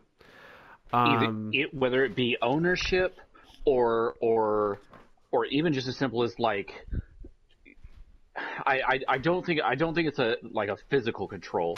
no, It, I think it is very much a paracausal or metaphysical control over whatever whatever's encased in there. It's almost like you're and, and I think it's been described before as like they are caging since it's O and then blank and then mine, they are literally forming a cage around that thing and and but it but in a paracausal sense, in a in a, in a non physical sense. Because if we look at it, um, the Ahamkara say it. The Ahamkara specifically make make deals, make wishes that generate uh, gen- are generated off of desire, and Yep. they're almost always a a uh, you know do not go as intended. Um, and and that's on one hand, I think that's the Ahamkara's just general personality. On the other hand, I think maybe that feeds into their their abilities. Like if they don't satisfy the desire, they can continue to feed off the desire. Um, or they can change it in some way. It, it Like- becomes oh my god. a desire Just to literally like the worms. Literally Right. like the worm's hunger. Right. Exactly. Except they don't need a host. Or or they do need a host, but they don't They have do to inhabit the host. Because Uh, when they when they when they came up against Mara and they were like, I can't feed off of this. This is the most starving meal I've ever had. Uh-huh. because Mara has been in that instance of she's been in this she created an entire world. She has been essentially a god. She wants for And- nothing. She knows everything. There's nothing. She knows everything. Well, she wants she wants for Sjur Eido, but Oh god. Okay. I see what you did there. Well played. Uh, um,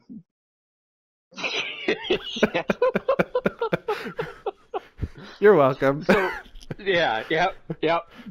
Um, so, as far as like the Ahamkara and the and the um, and the worm gods, I personally think those to be either. No, I'm I'm going to say it this way. I, I think those are direct creations or descendants of the winnower and the gardener. I'm going to take it a step further. I think they used to be a single species that branched based on how they wanted to get their meal. Boom. Uh, I think it was a it was a single paracausal species that started at the beginning of the universe, and some of them went, you know, I can feed myself via the worms method, and others went, you know, oh, I can feed myself via the Ahamkara's method, the wish magic method. Um, because there are instances, there's one that's sticking out in my mind, and I do not remember where it was because I did not research any of this as as It's prior to this. We're we're a Uh, little bit off the rails here, but we're a little bit this off the all rails. very relevant. Um, there was an instance, I think, in the Book of Sorrows where a worm god was referenced as having wings, and it, it's it it's only that one spot, and it's confused the piss out of everybody because no interpretation of the worm gods that we have seen other than that one instance has shown them having wings or talked about them having wings. Except. Ahamkara are very Ahamkara. often referred to as dragons, as winged dragons. Yep. So maybe that reference was a worm god, was was whatever these things started out as in a more primordial form. I was going to say Uh, almost like a larva form or like a like a like a teenage form type thing. Well, not not even that, I think, but like a you know, before they assumed their physical they they had like their physical aspects had truly split off. Um if if this is from the Book of Sorrows, and I think it is, it could be old enough that uh, you know, like this is when the Ahamkara and the worms still looked somewhat similar, still had some characteristics of each other before they developed into their current physical forms. So then so then to me, that feeding process is what makes them look the way they look. I think yeah, that would make a lot of sense. Because the Uh. dark everything that feeds off the darkness has that that that sunken that that sunken skin that that you know Mhm. bones showing through and mu- just muscle and bone like like very very shriveled up and and and very close to death or death like whereas like the Ahamkara is almost like the other way like they're very much regal they're very much um hmm fat fat Yeah. fat They're, fat they're off of wisdom, muscular. They're yeah. yes yeah. Um, so to really bring this idea home, and I think we are so on point because of this now. So we know Ahamkara can live on some form of them lives on after death in their bones. because Yeah. they have literally talked to us through exotics and whatnot. Through their bones. Yep. What is Bones Whisper above of the Worm? All of that stuff. Oh shit.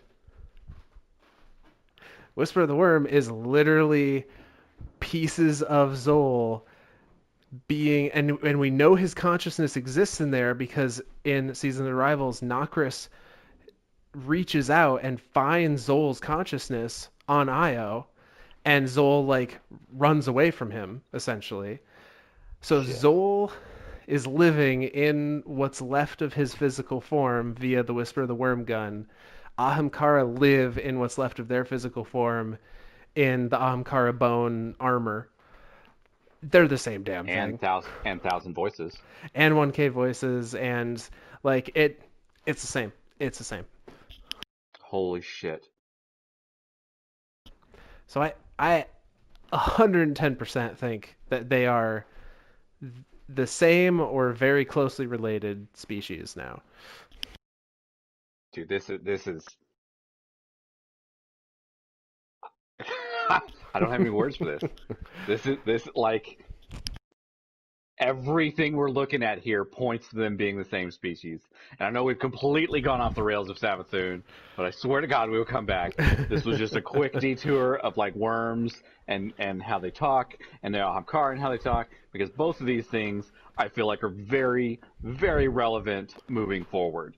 Mm-hmm. Uh, and not only because Savathun is obviously has a worm that is that that works off darkness magic or darkness powers, whatever you want to call it. You showed me a very special thing in Mara's chambers. Yes. So again, playing that mirror image, playing that mirror image, the the queen of the the you know the witch queen, the queen of darkness, has the the worm inside of her that thrives off off this this dark bargain of how it feeds, and then the polar opposite we have the queen of the awoken of these people that are of the the dark and the light um, that are paracausal by nature that do not need to get it from something else has what appears to be an ahamkara egg the as we discussed the quote unquote light version of a worm Boom. So and and and so so I I kind of want to because we we had a we had a I say we had a mini discussion. I had a mini, mini breakdown over this little little egg when we saw it, and I was just like, oh my god. Um, we as guardians are genocidal assholes. oh yes yeah yeah Like like we are literally the worst. Like I I am starting to be like I don't know if I want to be a guardian anymore. I I Savathun's looking pretty thick over there. Uh. I'm thinking maybe she's got something going on. No.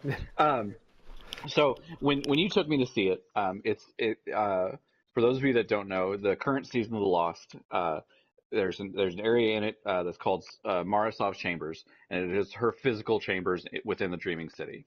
Uh, there's a there's a portal that leads there. Very much, it's funny because uh, my stepson referred to it as like a Stargate, and it very much looks like that. yeah yep Um, it, well, I'm pretty sure it's being powered by the darkness energy that we're feeding into the umbral decoder because there's two wires going out there to like a power distribution box, and you know one of one of them has lights leading to it, one of them has have lights leading away from it. So I don't, you know, who knows that that could all just be like you know whatever. But it, anyway, um, so you, we go in there, and in one of the side chambers that we cannot reach, there is a an, an Ahamkar egg. Like it's it, everything about it looks just like the eggs that we saw uh, when Forsaken first came out and we first got to the Dreaming City.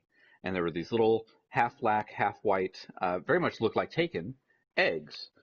Um, and and when you eventually get through the quest chain uh, uh, to get Sjur Eido's uh, um, uh, bow, her the Wish Ender, which I that may just I may just have that as a staple in my arsenal.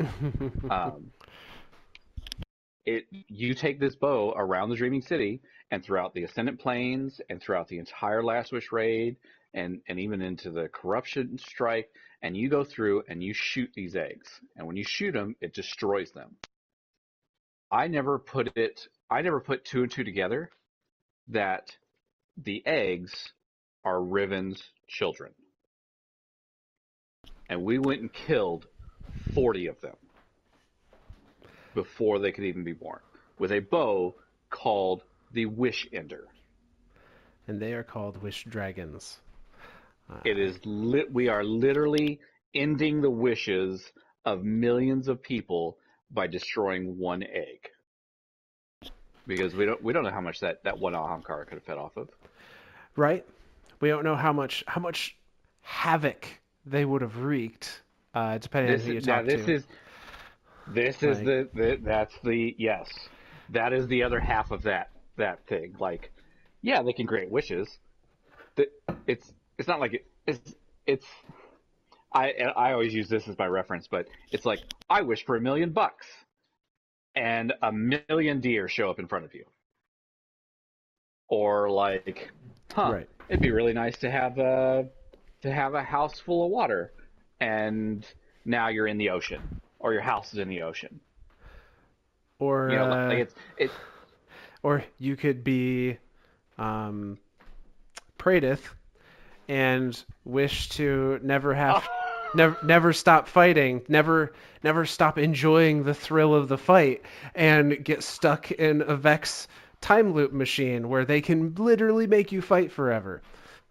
for eternity, for eternity. Well, he enjoyed the fight. Yeah. all all while doing this while hunting down Ahamkara. Yeah. Um, which now that's that's something too to, to to be said as far as as far as Ahamkara and and so that, real quick to kind of circle back to the to the egg thing. Inside her chamber is an egg that looks exactly like the eggs that we destroyed. And when we destroyed them, we always thought of them as corrupted eggs. And and I think even the triumph tied to it is Yeah. called corrupted They omelet. were they were literally called corrupted eggs in in the text in game if I recall correctly. Yep. So uh, um, the egg that we see in her chamber, we don't know if it's corrupted. We don't know if it's if if that's just how they normally look. We've never seen a non-corrupted egg to have a comparison to. All we've ever seen is the corrupted eggs, and it looks identical to that. So we don't know if that is like the last. Like we always thought is Riven as being the last Ahamkara. There's an egg. Mm-hmm. Egg's got to hatch into something. Twice riven.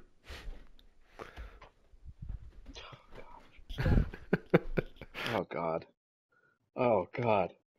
Um, and we we know so so to kind of tie all of this back into Savathun, we know that Savathun at at the very beginning of this season, she says, "I, you know, I I'll give Osiris back to you and stuff like that, and and I have I you know as soon as as soon as you do what I want you to do, I'll I'll give him back."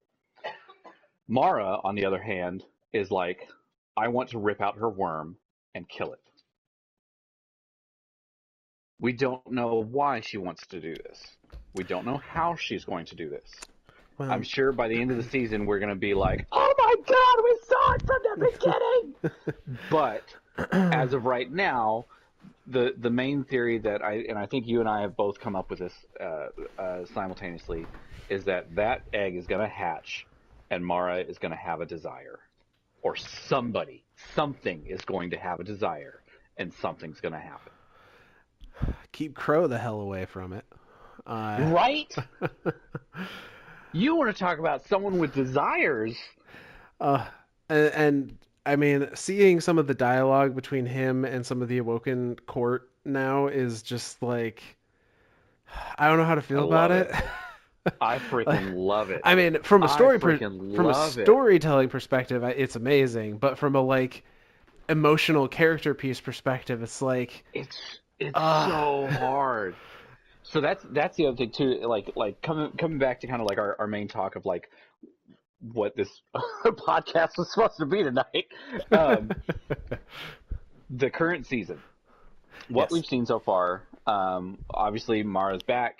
Uh, there's a shattered realm that we get to go visit uh, that has symbols in it um, that are very like some of them are absolutely the symbols we see on the wish wall. yes, And there's a new symbol in there that we have never seen before that combines two of the symbols on the wish wall, and it's very, very, very odd that they are that they are like this.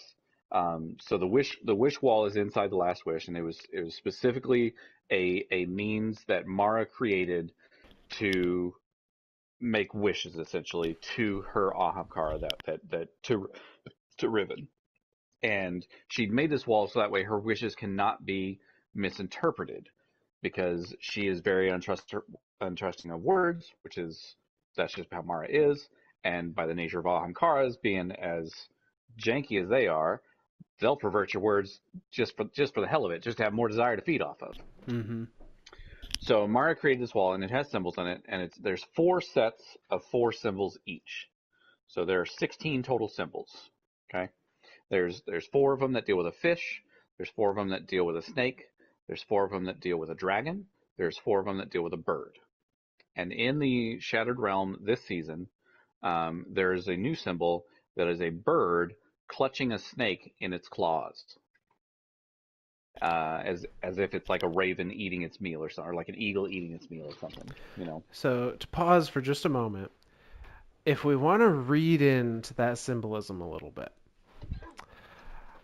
uh, the snake, I can this, see. this this is- this is where I was I'm curious as if like if you and I are going to go through and learn the the actual names for all these symbols and then when we go through and, and run some last wish we're going to use those names and people are going to be like I don't know what that is Well, do they have stated names? Like, are they ever know. referenced in game? I don't, don't know that they know.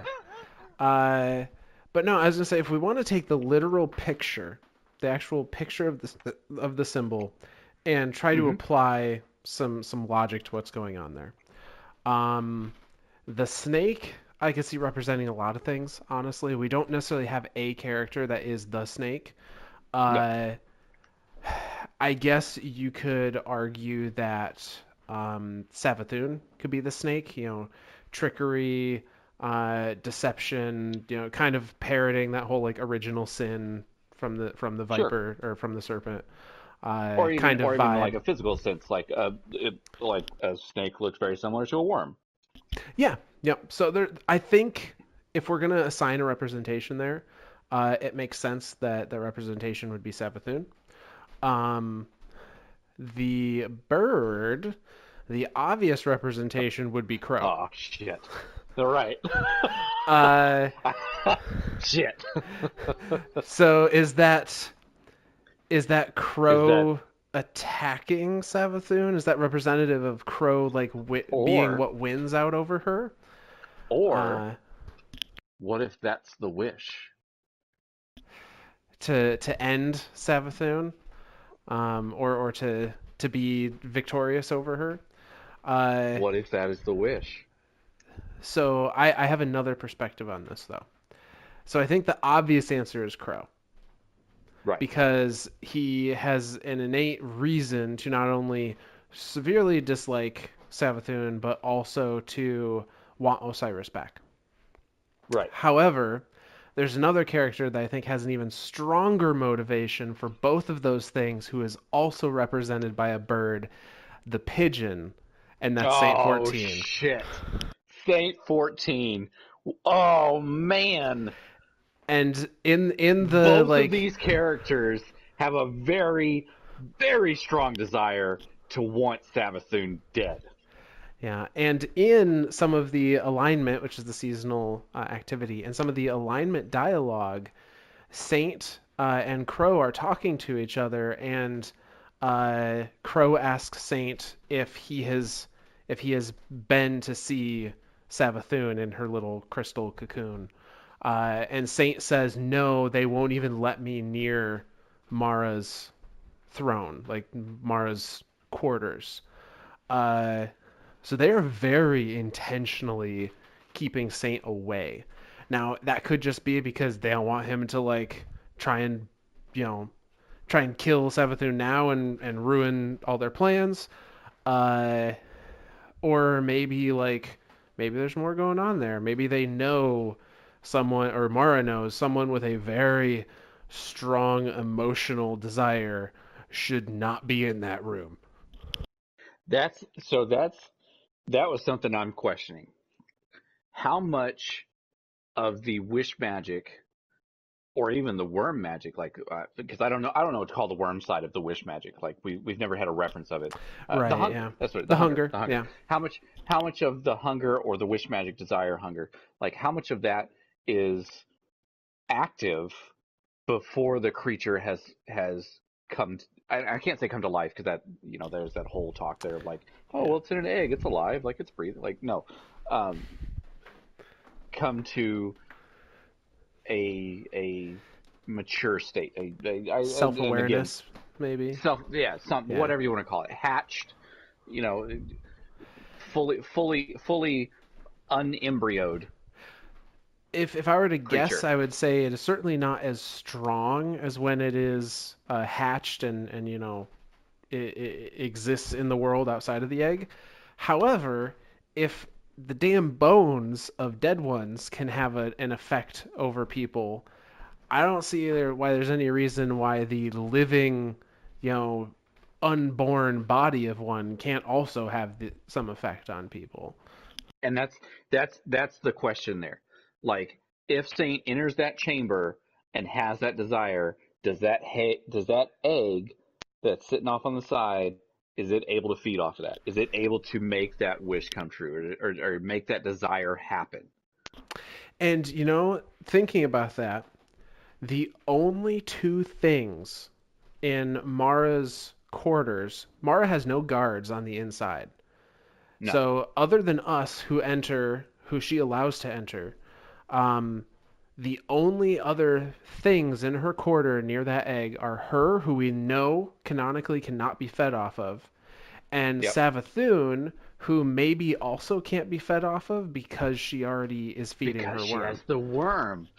Oh shit! Because we don't even know if the worms or the Ahamkaras can feed off of each other. Right, and it makes sense. Which if they're they which can't. if they're the single yes, if they're come from the single species, then they can't inherently feed off each. other.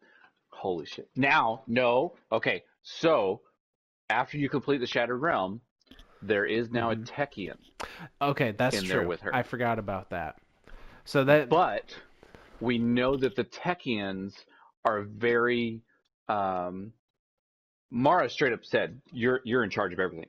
You're in charge of magic. You're in charge of paracausal stuff. That because because obviously in the distributary yeah. they had the scientists, they had the all that to to to work out science. When they got back, before she was even queen, the, she told her Techeuns, her her UTechs at the time, you are in charge of magic. Figure it out. Yeah, well, and we know that they have some experience with wish magic um, because they're the ones that helped her build the wish wall. And yeah. in addition to that, uh, they know the the risks of having a, a desire or a want. Um, yes, because because of the back, two that were in the chamber. Yes, when were they were setting the bombs to blow it. Yep, yep, that's exactly it. So they they know what you know they, they can be fed off of but they kind of know how to counteract that if they are yes. being you know mindful of it do you do you remember that lore card off the top of your head which one um, that is so i i don't remember which one it was the one i was thinking of was uh, after the uh, awoken fleet is destroyed by oryx um, yep. The there are three Techeuns. It's Ilyn and two others that I'm forgetting the names yep. of. Uh, go to in the Dreaming City. They go to uh, we think like a taken blight of some sort, and we're using it to connect to the darkness in the Ascendant realm to try to go find the other Techeuns that had been taken. And yep.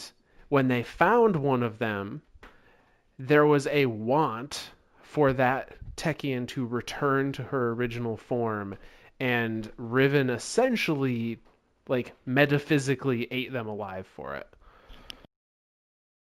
Yep. So, so uh, I've, I've pulled up. It's it's part of uh, the Awoken of, of, the Reef, and it's, it's the book. The the specific lore one is called Ilyn. Yep. Um, and and so they um, like they're obviously they're in that area right there, and and um, there it's it's I'm trying to find the other name. Um, they're talking about how Petra was right. Guardians will wear anything that gives them power, um, whether it be taken or or tech, tactical or even social. Like if, it gives guardian power, it, it they'll they'll use it. Um, and Na- Nascia, N A S C I A, is the other Techeun with her. Um, and so they are. Uh, let's see here. So it says together they they unfold the taken things brutally elegant interior geometries, seeking the threads of connection that reach out across space and time. Uh, Shuro, so Shuro Chi is there. Um, Ilyn whispers, "We have heard you." Or no, she's she's not there. Sorry, Shuro. Ilyn whispers, "We have heard you. Do you hear us?" Because Shuro, Shuro Chi, uh, Kalli, and I keep forgetting the third one. I know, I do too. Um, Sedia. Sedia. Yep. Those three are with Mara on her on her ship uh, as it's as it's being attacked, as the fleet is attacking. Um, and then it says, and this this is the part that's super important. That is when she makes the final the fatal mistake. She thinks of the time before Saturn. She thinks of Shuro Chi and Uldren and Mara. She wants that time back. She wants. In res- in in the non-space around them, the great jaws snap shut. Riven, one of the Techeuns screams. Ilyn was prepared for taken. Folded perfect things, elegant and thus manageable. But this absolute appetite, this impossible will, she speaks the secret word of stasis that will crash their augments and end the communication. She does not know if she is in time. All of them are screaming. The screaming has begun again. So that that feeding, like she she can deal with taken. Like we know that that Techeun they they taken are they're a non they're non-issue, but Riven, something that had that can feed off that desire. You you can't. No, and just just it's to an absolute appetite, an appetite, an Appetite. impossible will. which just further reinforces our idea of the two of the, the hunger of the worms and the the appetite for exponential desire exponential hunger. uh, and I, I should have picked up on this earlier um, again we we can see Riven is the only named Ahamkara we have ever come across so they could have all have been named in this manner but we have Riven of a thousand voices and Xol the will of thousands Oh very similarly God. named. It it just it all matches up. Oh my god! I've never I've never put those two together. They've been staring us in, in the mouth, and In I haven't This uh, whole time. I haven't even thought about it all that much until just now. So Holy crap. Okay, so I've, I've got. Uh, let's see. here, We we're we're almost almost two hours into this. Um, yeah, we we should have- probably get to that. Yeah, our, uh, our so real quick. Yeah. Were you were you were you able to find that uh, that Malkamph um, lore card? Unfortunately, I was not. Um, I had searched for Savathun, and it didn't show up under Shadowkeep or uh, Season of Arrival, so I, I'm I'm not sure where it is. Um, it might it might be back in D one, but that's that's okay. It, it may um, be. the, the the the three things I wrote down here was death, time, and space. And while she's talking to Malkamph, uh, while Savathun is talking to Malkamph, she talks about how death death can be perverted. We we see this in the Guardian Guardians. Yeah, yep. They die over and over again, and then they can be risen. Time can be man- manipulated if you know the right uh, if you have the right tools and know the right math. We know this because of the ve- the Vex hmm um, space uh, is, is can be can be shaped and and and and moved through and and and um, I can't remember the words she used, but basically we, we can see that in in black holes, in the in the distributary, um, in pocket universes, in in ascendant realms, all of that. And the one thing she says that struck me, that was like, okay, she said, ignorance is constant ignorance is truth. Hmm. And that that to me was when, when those words, ignorance is truth.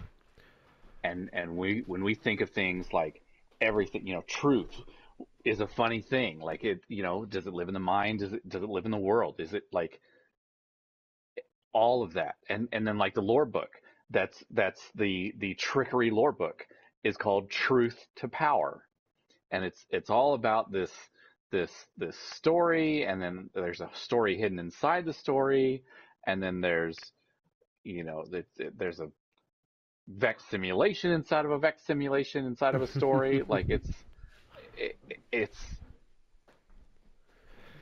it's it's so interesting and and and it's and it's funny because um, the the the very last uh, paragraph of Truth to Power I really like too, and it says, uh, uh, "Do you know what the hives say when they want to express the inevitability of a thing? When they want to say it is this way because it could be no other way." Ayat, A I A T. And we've and seen that in a couple places. Tons of places. Oryx mm-hmm. has used it tons of time. Like and and him being the the worm god of knowledge like that's that's huge like that is just like and for that to be in truth to power like that almost makes me think that parts of truth to power are the way they are because they have to be that way because they will always be that way oh, and yeah. so that's um, that's what like parts of Savathun are that way because she has to be that way like she just inherently has to be that way as long as she has her worm. Maybe. Yes. Yes. So uh, we've gone on for you know we, we've about got our two two hour block here, and I know we could we could talk the rest of the night away, uh, very oh, easily. We could. Um, but I, is there any kind of final things we want to touch on before we, we wrap it up for the evening? Nothing, nothing I can think of. I, I do have a I do have a, a um, uh, a personal story I'd like to share. Um, but I know mm-hmm. uh, um, Eclipse, our, our producer, who's who's streaming this. Uh, thank you so much, Eclipse. Uh, do you, I, I, think you're in the in the group uh, with everyone uh, running a uh, Vault of Glass right now. I am. Do do you have do you have any questions for us, or do you know if the guys have any questions for us? No, we're too busy rating. That's what I figured. That's okay. Um, I was I was gonna have just like a little bit of a of a Q and A session here, but but I, I as soon as I started read like this happens every week. As soon as we start getting into one of these topics, Myth and I both realized, yeah, this, this will cover two hours. so um, this being myths and stories, uh, um, like I said, I like starting it with a myth, um, and so I, I kind of want to finish on a on a on a story, a, a personal story myself. Um, so so several years ago uh, uh, was when I I lost my dad.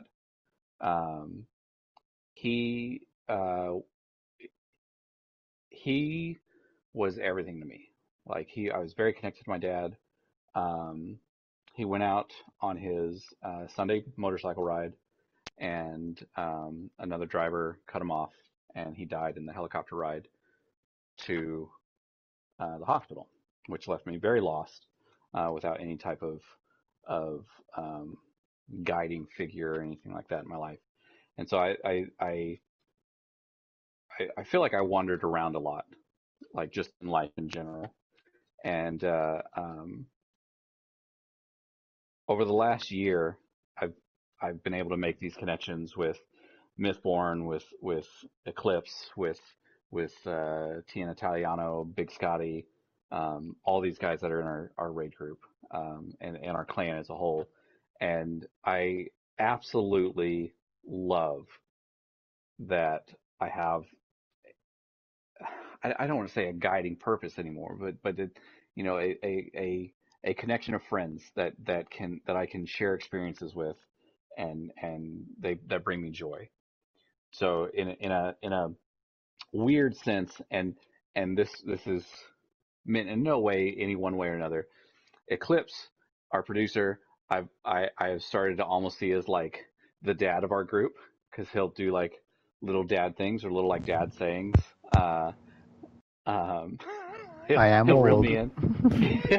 he'll, he'll he'll reel me in when I'm getting too loud or too excited about something, and and uh, you know, or he'll he'll have that one that one little th- like completely quiet the whole night, and then something will happen. and have this one little thing that I will lose it for like an hour and a half. Like I, I will, I'll, I'll be rolling around on the floor laughing so hard.